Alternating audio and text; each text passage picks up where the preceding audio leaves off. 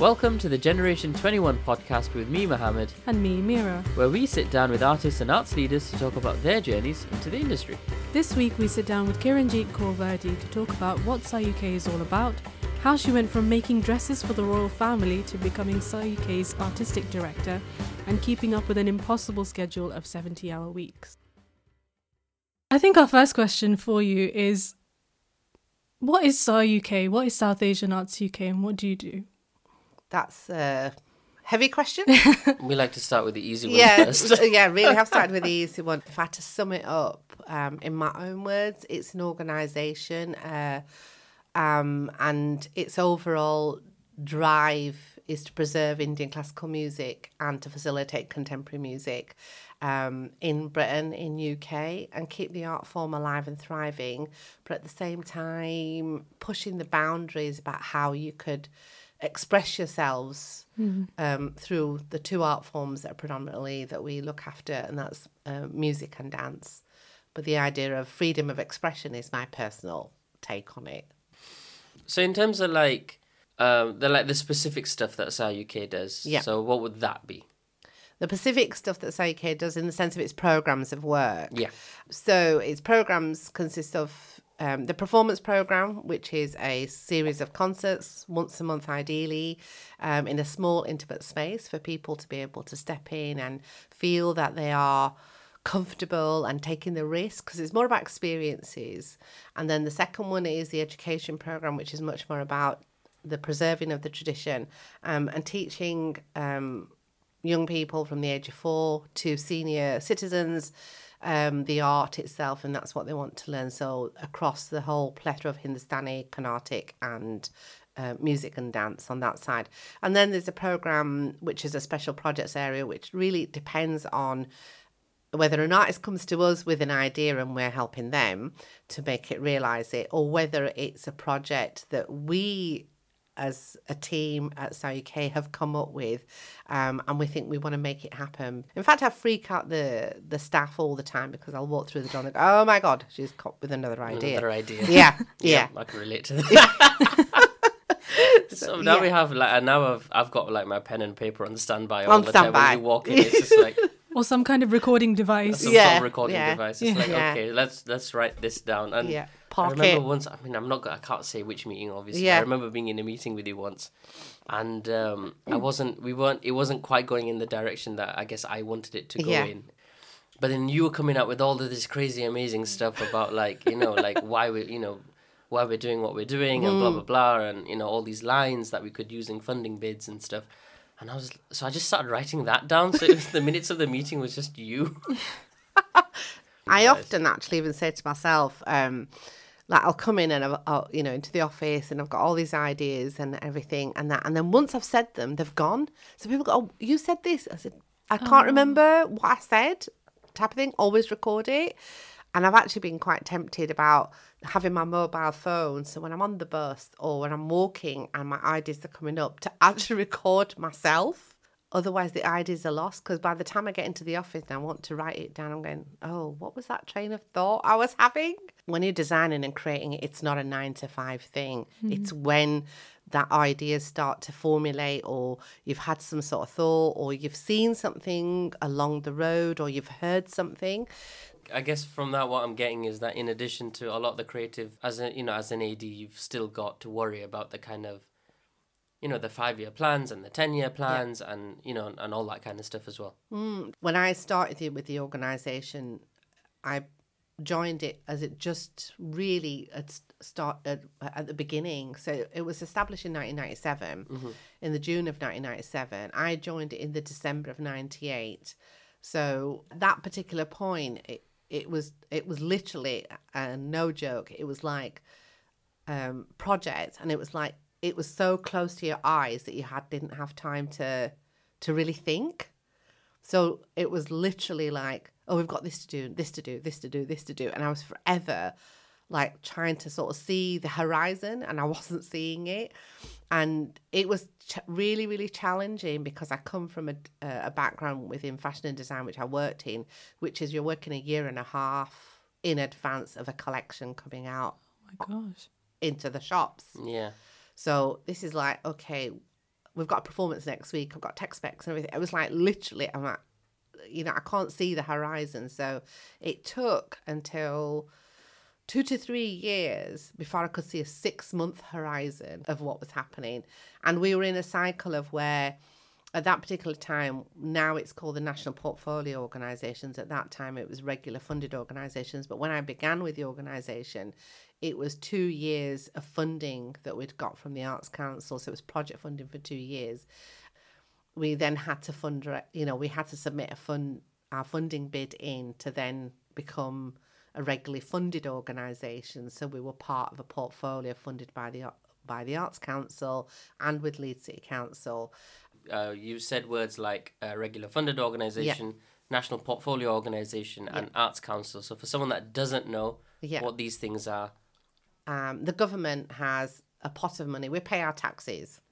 They decide in that pot of money they're going to divvy that up. Arts Council England is funded through DCMS. That's government grant, and they and then arts organisations, charities can then apply to the series of different strands that they might have available. So they have a national portfolio strand, which means it's an organisation that's grant funded, that's secure in order to be able to deliver, but they have a business plan that they've made a case for in order to deliver against whatever the Arts Council ambitions and strategies are. So we match ourselves up to those. Then they have another pot now, the Arts Council now has another pot which comes from lottery funding. So everyone, please play your lottery tickets um, because that money comes then into um, projects that people might want to do and therefore they get a pot out of the lottery money that people play their lottery. So that's one pot. Yeah, so that's that's on layman's terms. It's a slice of a pie from the tax office or the lottery. There you go. Hope that was layman's terms. Did you get it? Find out. That's great. Okay. You said you joined SAUK in '98. Mm-hmm. Can you tell us a bit about how that how that happened? How that happened? The story behind. Behind. Yeah. Okay, the story behind how I ended with. Uh, okay, so you have multiple identities. Okay, mm-hmm. so when I came to the UK as a child of seven, I came from Africa. Um, so I had my uh, my Indian heritage, you know, from that side, but I had my African heritage in an yeah. odd way. But I went to a European, British European school because at that time, when we came here, I'd grown up pretty much pretty much under British rule in, in Africa, and the independence only being given in 1964. So I was still like right. that. We were still. And this was Kenya. This was Kenya, Kenya. Kitale, a, a, a village. Well, if I say village, people won't understand it. They'll think village Africa and they'll think mud huts. But actually, no, it was the will. Seriously, if as soon as you do that, they think mud huts. But no, actually, it was a three bedroom bungalow in a quarter acre of land with a toilet on the inside. Okay. When I came to England, I landed at Leeds Bradford Airport, had to walk across the tarmac in snow in a nice summer dress that my mother had put me in oh because obviously didn't know what the weather was at that time. And it doesn't snow in December now, but in those days it snowed heavy. um, black painted shoes, short socks, seven year old with a summer dress on, feeling really frozen across the tarmac because Leeds Bradford Airport at that time was not what it is now. And then we ended up in Beeston, which is LS11, mm. in a through terrace house with a toilet outside and a tin tub so it was a bit of a culture shock from what I came from to what I ended up here. and and so-called came from the third world and ended up actually the third world in an odd way. That's how I felt. That, yeah. Really yeah. interesting. Um, growing up over the years, I just felt that there was a brick or something missing in my identity and my foundation. So there was this as I, as the years were going on, and you'd explore Shakespeare, you'd explore all the different you know, literature of Western and artists because I did arts degree um, and I did art A level. So I knew all of those. But the question in my back of my head always used to be, well, who's India's artists or who are who are the poets or these were always not that I know any different now. Don't get me wrong, okay, but there was this desire to understand the art and culture of my heritage uh, a touch more. Um, and that, and then in a strange way, you know, I was in London my two children, husband, etc. Um, and then you know life happens, so I ended up single parent back in Leeds with two children. Um, and I just happened to pick up the newspaper, and there was this tiny little advert about one inch by two inch that said administrator at Leeds Centre for Indian Music and Dance. I thought, oh, that's really great. I can do that. That that fits in with what I've always wanted to do. So then applied for the job and actually wasn't offered it initially. Really? Another, somebody else was offered the job. ah. But then for whatever reason she then didn't take the job. So then I was called in a second person that they wanted. Um, type of thing. And then yeah, took the job. Originally it was only fifteen hours a week.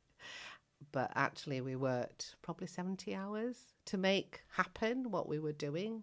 Right. Yeah. So, oh yeah, so yeah, that was when I really couldn't see the. Well, probably couldn't see the tip of my nose actually, because it was that intense. You know, that was going to two be one of our other. co- Uh, this a question I actually planned to ask you later on, but is it true you work 70 hour weeks? yeah.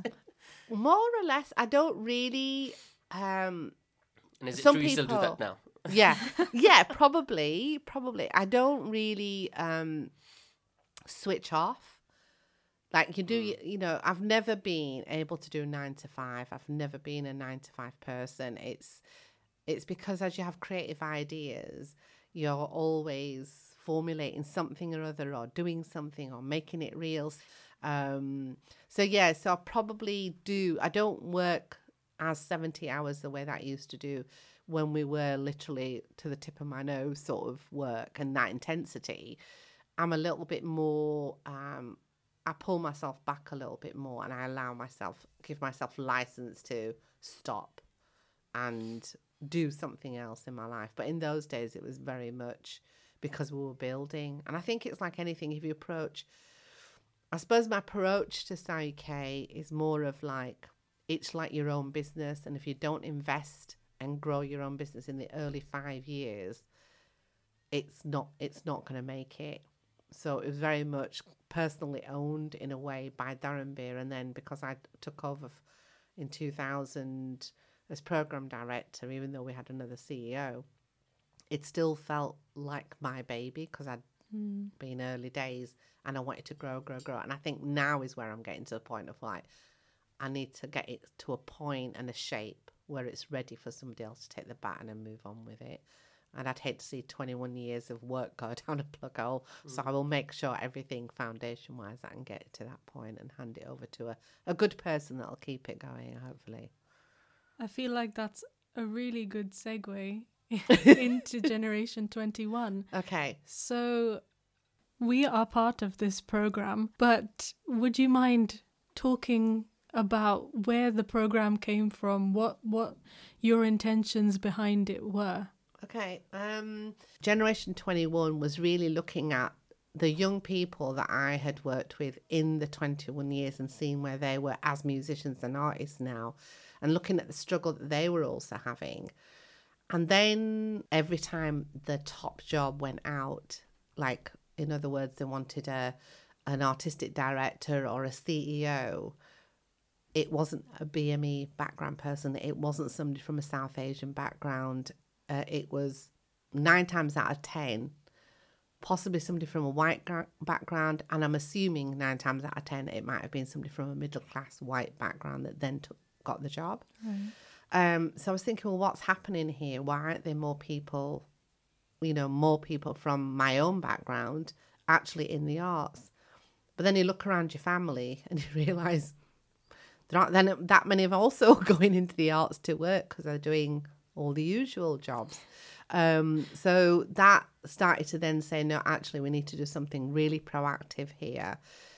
And we need to create opportunities which are paid opportunities, but I know it needs to be two years because they have to have one year to get to know the cycle of an organization, its programming cycle, how does it work, all the rest of it, before they could actually give you the second year of their knowledge being reinvested back into you because you're giving something back to them. And then how does that come back out to you? But then also added to that came the fact that I didn't, I wanted to empower BME young people to be able to work in any arts organization, not necessarily just South Asian. As much as I was thinking of my own succession planning, um, which came out of when I wrote the business plan in 2012. Um, do you want the story for that one as well? I'm just going. What the I'm business talking- plan? If a bus ran over Kiran, what would happen? Oh, Yeah. I th- oh, Yeah, I've heard Kiran. I've heard the story of you being very very ill. I was very ill at that time Oh, it when I was- was. okay, so right. I'd ended That up was back in 2012. You So before 2012, before I had to submit that business plan, Right. um, sort of the Christmas January, I ended up with shingles on the side of my face to the point it like I was out of work. I'd never been off from work at SAUK for more ever. For other than a day here and there, never been off, and then suddenly I was out for six weeks. Wow. and that then sent alarm bells in my head thinking well who's going to do what you know? And that so then my whole organizational development came into if a bus ran over kiran who's going to know what to do? So the business plan had to be written in a way that somebody could pick it up as a bible and run with it mm-hmm. And that then came and that then triggered that whole generation 21 idea started to formulate itself into a shape um, and then you know came along barbara my wonderful colleague who then is able very well to take whatever's in kiran's head and put it into a shape that somebody else understands that A a, true skill. gift. Yeah. A true It's a gift. a skill. true gift, a true gift, yeah. And that's where it comes from. The generation twenty one is twenty one years of working at SAUK and just thinking actually you're you are in that age range. Both of you are in that sort of age range of those young people like Seethal, my daughter, like Govey, like Jasdeep, who you know are read were at that just at that right point. So you've just come out of university. What's your job? What's your careers? What are you going to do? But you want a paid environment. And if you don't have a paid environment in the arts, they're going to end up in the jobs that are offered everywhere else, which are paid. You're going to lose it. The barrier's there. So hence why it had to be a paid internship. Had to be for two years. And who knows what's going to happen after two years? Let's see. In terms of arts leadership programs, I didn't see a huge amount of them. Neither did I. Um, yeah. yeah. when I was, I didn't even know that was a thing. To be honest, Same, same, and like being from a family that's you know very much immersed in the arts, I was so surprised because you just Yeah. you don't see opportunities see like that at all. And when I saw that it was paid, I was just like, "What the hell?" Because Yeah. so many. You're right. Even I mean, the, the balance is shifting now. I'm seeing it shift now, but Yeah. certainly a few years ago, I mean, it was if you wanted to get into the arts, if you wanted to get into publishing, um, if you wanted to get into those kind of careers, Yeah. Then unpaid internships were the way to go. And if you could finance yourself to go Yeah. through that, which either meant that you had um, some sort of financial backing from mom and dad or whoever, some you know somebody like that, or it meant that you're you know so a lot of people then worked extra jobs, and I do know a couple of people Yeah. that did that kind of stuff, um, and then went through the unpaid internship route, and then they got the job that they wanted. Yeah. Many, you know, some of them had to move to London and whatnot, and it's it is a very expensive process and experience to kind of put yourself through, and that you're quite right deters a lot of It does it deter. deters a huge amount of people Huge to kind of get of in. it. people. Generation Twenty One is Yeah. it's called as you said called Generation Twenty One because of the twenty one years that Yeah. you of work that you put into Sci UK. Um, if you had to give like a, a couple of pieces of advice, if you like, for people who want to become musicians or want to become arts leaders, what would that be? have faith number one that you can do it you, you visualize it and make it happen um, and then the next thing is never be afraid to make the ask i never imagined i'd be ceo right so this was not We're gonna come on to we'll that. that. But we're come on to if I'm next. advising somebody, they're coming out of university and they're there's something passionately driving them inside, and it doesn't. And I think the pay packet is the one that you don't think about. Okay, you think about what it is that is driving you that you want to do. What difference do you want to make? What is it that you want to do? So once you've identified it, just go for it and just pick up the phone to anyone and say, I'm thinking of doing this. Can I come and talk to you about how you got to where you got to? And then just make that happen. I think don't, you know, for me, it is very much about making that ask and going forward and pursuing what you want to do and you will find people that will help you along the way you know if you if you go already step out and go i want to do this but i can't do it you've already lost it type of thing. So I would mm. say get in touch with an organization, have a conversation with them, get to know what they're at, make sure they know you. And once they know you and get to know you, when a job comes up, they're going to think of you first because you already know them. And that helps you to get foot through the door. So it's more about how do you get your foot through the door. And then don't think necessarily of getting your foot through the door is, oh, I want to be a programmer. And that's your foot through the door. If the job is an administrator, which is how I started with UK, 15 hours a week as an administrator, get your foot in the door and work your way through it. Take what you learn in one particular organization, focus on what you start to understand or what your passion starts to be. Move yourself and then look you know look you know there's times sometimes there's just time to move on from another organization. So look where the opportunities are and push yourself.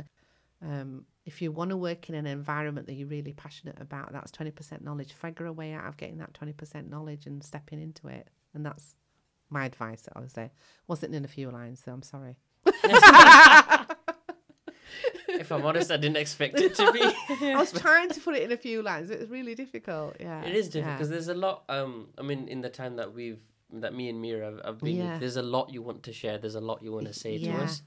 Um, so sometimes like having a quick two minute chat is It's not, not a two-minute it's not a chat, two no. minute chat. But then I mean, this is why So we always here. have the This is- dictaphone nearby. Always have a dictaphone nearby. Always, it's just a must. Yeah. But I mean, this is why like two decades of experience in in this industry, working in Leeds. It's interesting that it's outside of London as well. It's outside like the cultural capital in a way, which is a, you know it's a different conversation. I've to just made have. that was one of the drives. I want people to know that what happens in London happens in the north. I'm very proud as a northerner, Yeah. as a Yorkshire person. Oh, tell me So about it. I mean, want to make sure that we're on the map for doing equal level with equal respect to what happens in London. You know, and often that comes from the fact that people from India always think that England is London. It's easier to explain London because they understand it rather than go through the whole like. Actually, we're about four hundred miles north of London. Yeah. it's kind of. Do you remember London? Yeah, you know London. Yeah, we're not from there. Yeah. But if you go 200 miles up north, We're from a bin, Our own village. our Our own little village. village. Yeah. um, right. Okay. So in that, in those 20 years that you've worked in the industry, Mm. how would you say diversity has changed or not changed? Okay, I still don't think it's changed massively. Um, I think there's some progress that's been made. Um, there's been a, a greater level. I can see leaders like at the uh, Vic in London, and you know you can see some of them coming up slowly, but it's you know it has taken 20 years for that to happen. Um, but I still don't see enough of a change. Um, it's less tick boxy than it used to be. Um, I did used to call out organisations that used to call me and say, "Oh, we want to do this thing." And originally, initially, uh, in the early days at SAUK, it was very like, "Oh yeah, let's go do it." You know, yeah, we'll go and do this. It's a great opportunity. Then after a while, I realised actually it was just like, "Oh, got us in, done this bit of work with them, ticked their little box. We wouldn't hear about it from again." And nine times out of ten, "Oh, we haven't got a budget." Was the other thing that came up and I got to a point where I just got irritated. Uh, you know, um, it was like very tokenistic, is what I felt it was.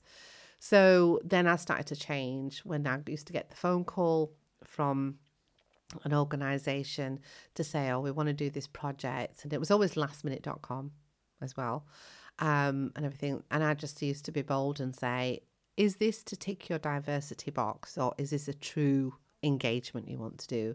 If it's true engagement, let's talk about it. If it's ticking your box, then let's talk about the money it'll cost you to do it. Because I'd rather be paid properly into the charity and have the money to carry on doing our work properly. Then I know you're ticking a box, you're paying me for it, and I'll deliver a great job.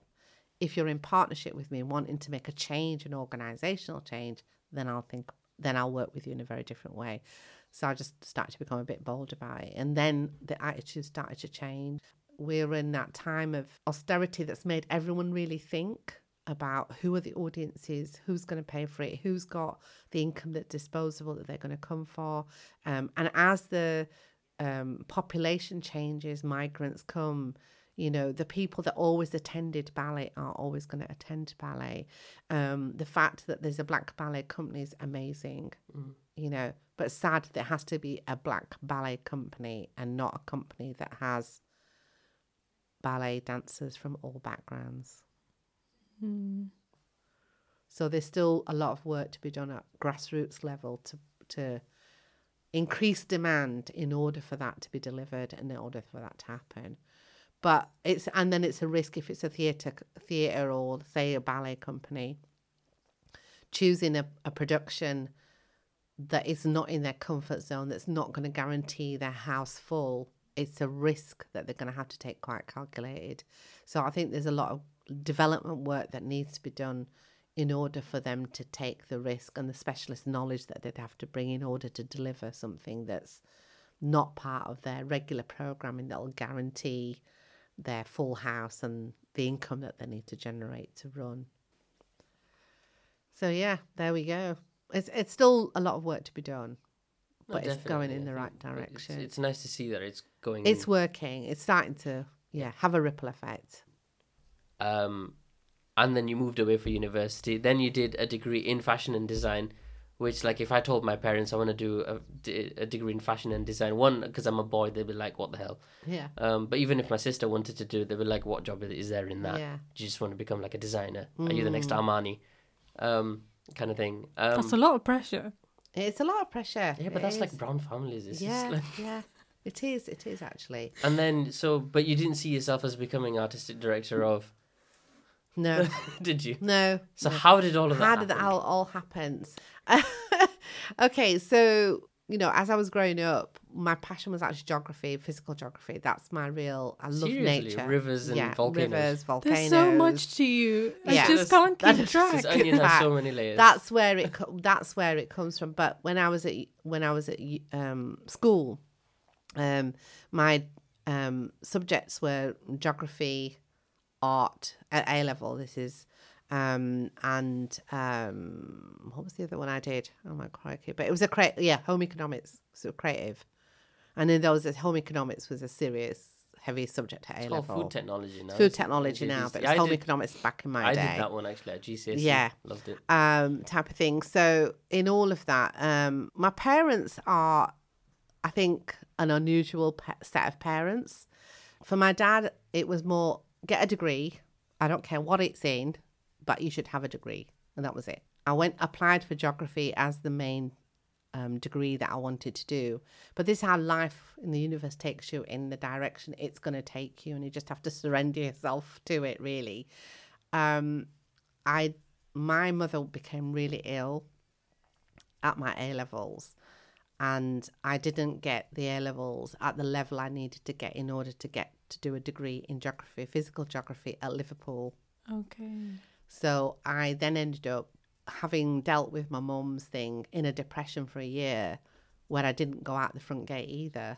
Um, I refused to go anywhere, deal with anyone. I stayed at home, looked after whatever at home, but I wouldn't step out of the world into the world necessarily. And then slowly, mum started to go, Well, you know, you do sewing really well, and you've got your art subject, and why don't you try this? And one of my cousins had done Lithe, she had been the first one that had done like a course in fashion design. So taking all that together, and it was my mum's encouragement to try and get me out of this depression into something. I ended up Leeds College of Art and doing a day tech, which is BTEC, which is probably some of the diploma now, but in those days, it was just two years course at the um, at the college. Um, so I did. Fa- so I ended up in fashion and design as my course, and textiles was my exploration world. So that brought my art world together and what I did at home into a singular space, and got me out of the depression I was sitting in at home in, um, and everything. So then I that's how the progression then happened. And when I was at college, at the end of the first year, I got 96% in my mark. And my dad goes, Oh, and, and there was a conversation about applying for universities, etc. So I said to my dad, Oh, what shall I do? You know, I've, and uh, dad goes, You know what? it's only a first class stamp and a trip to Manchester. Just apply. I applied for the degree at Manchester, got in, and Manchester Met it would have been at that time. And I got in to do this degree after just one year of a foundation. And that was then that's how I ended up in fashion. So it was so while I finished my degree in fashion and design, I, I got back home, and then you're in the brown world, okay, when you're back home. so the brown world uh, back home is um, okay. So are you going to work or do you want to get married? It was that. Um, I had never myself ever had a relationship, so I wasn't going to go. And actually, there was no social places for you to meet people. I didn't want to marry out of my culture uh, heritage. So there, and there was no social places for you to meet. So the best thing was like, yeah, let mum and dad, you know, introduce me to different people. Um, so then I gave them an ultimatum, just said, right, either like introduce me and I agree to whoever get married and then look at what career I do, or I get on with the career. And I said, right, you've got until you've got until December 1985 to make this happen um, Well, a me. Deadline on I put a deadline on it because I needed to make a choice of what I was going to do. But in 85, I then managed to get a job at the Harrogate College of Art and Design, teaching general art and design. Uh, one day a week, so that was good money. And working at McDonald's was the other bit that I did to keep money going because my family weren't affluent. So everyone had to earn income. And I've been earning income to support my sister and myself since the age of 13 with a newspaper around at five o'clock in the morning in order to financially support my parents and our journey along the way. Um, so yeah, I used to do the early hours, late night, early hours shift at McDonald's, um, and then teach one day a week at Harrogate College of Art and Design. Um, and then, you know, got introduced, got married in the August of 1986, ended up in London, um, and then worked at a haute couture house making clothes for very rich, yeah, uh, Lady Sarah Armstrong, Princess Anne. There were the clothes that we were Really? cutting. Yeah. I didn't know that. So yeah. There's so much. There's I so just much can't. out of this So interview. much, yeah. Oh, I just So, made clothes yeah, Bra yeah. So it was a So sweatshop upstairs with a very lovely studios downstairs where the royalty would come to have their clothes, you know, measured. And first couple of days was like, I don't know how I actually stayed in their job. It's well, how, how they kept me, should I say, because this Italian pattern cutter gave me this cocktail dress to cut in organza and it was like lots and lots of circles that were then just going to be joined together to make this lovely cocktail dress. Anyway, she gave it to me, and I did what I was taught at university to do, which was layer it up, put the pattern pieces on, cut it out. I cut it, and she then blew up in like, and she was a big Italian lady, and oh, favore, she's like that shouting away at me, and I felt so small, and I already couldn't reach the pattern cutting table because it was already quite high, and I used to have to climb up to cut. the. What was wrong with the dress? It, I had not cut the grain off the edge. I'd cut this massive number of circles out of this organza, which was completely wrong. So it's so expensive when your organza's like 30 quid a metre.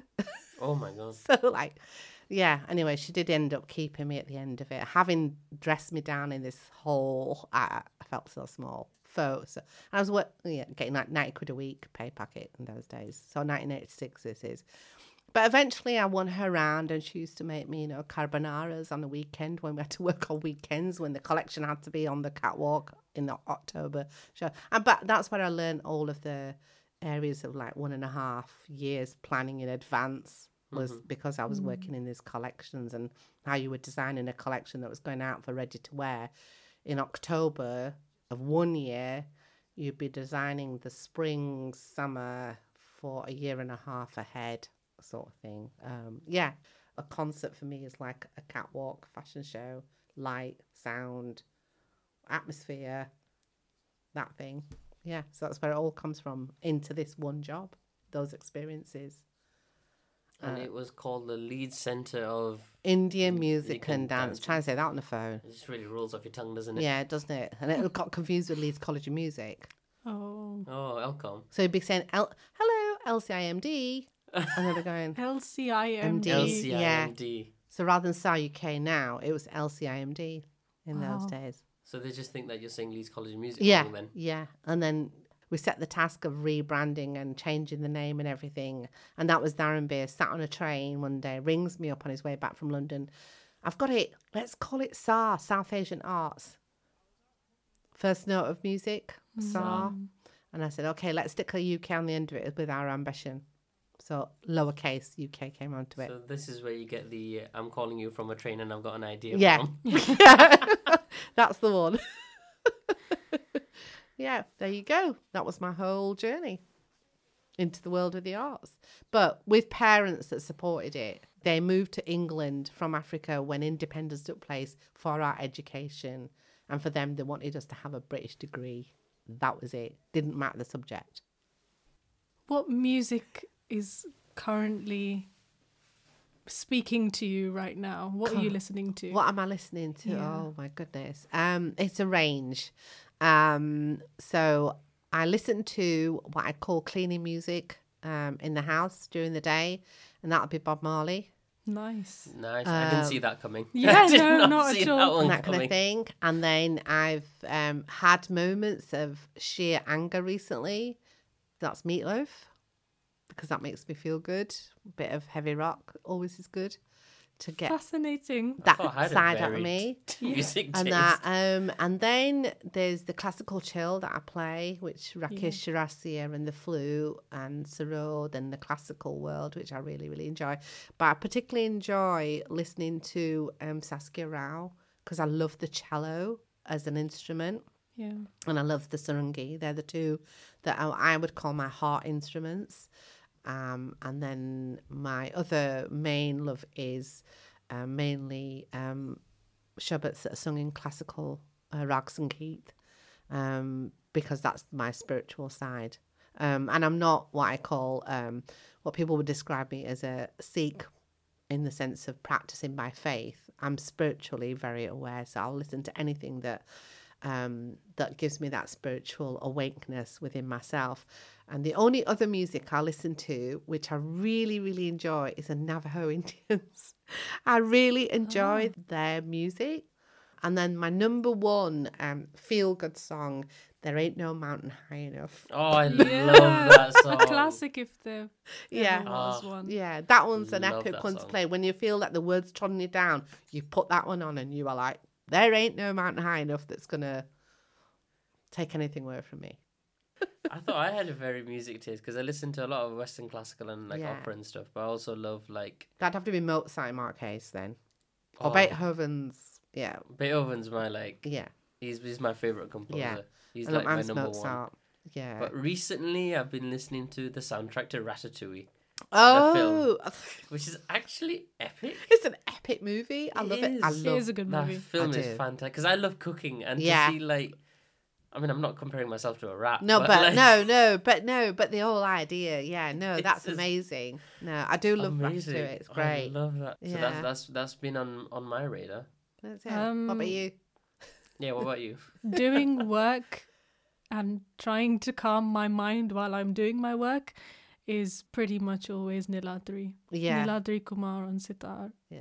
The If album is just my absolute Yeah. favorite. I love him. I think he's amazing. Amazing. Yeah, the other person I listen to quite a lot to that, funnily enough, is Giuliano. Ragjan Jodi Oh. by Giuliano Oh, yeah. is another level. Um, and other than that, just the tampura droning in the background is lovely. That sounds interesting. Yeah, Total serenity, and that's like the simplest you can go. Yeah, so that's, true. lovely. yeah. Thank you. Thank you so much It's for been- agreeing to be on this episode. Thank you. I've Enjoyed a- it. Oh, it's been it's been a fun. I mean, we've learnt. I mean, I thought I. I mean, I not knew you, but I felt like I knew a lot about you already. Yeah. But I've learned like, haven't even so much scratched. more. Not even scratch the surface. It's like Bob Marley, and you were dresses for Princess Anne. Like what the hell? like I did not know any of this. times. Thanks for listening to this week's episode of the Generation 21 podcast with me, Mira. And me, Mohammed. Be sure to check out the podcast page on our website www.saa-uk.org for for all episodes, episode note, including our Spotify playlist, where we've compiled all the pieces of music that we have been listening to with our guests. And trust me, you're going to want to hear that eclectic collection. You can find more from Generation 21 on your favourite podcast apps and follow us on Twitter, Instagram, and Facebook with the handle at South Asian Arts UK. See you in our next episode. Bye!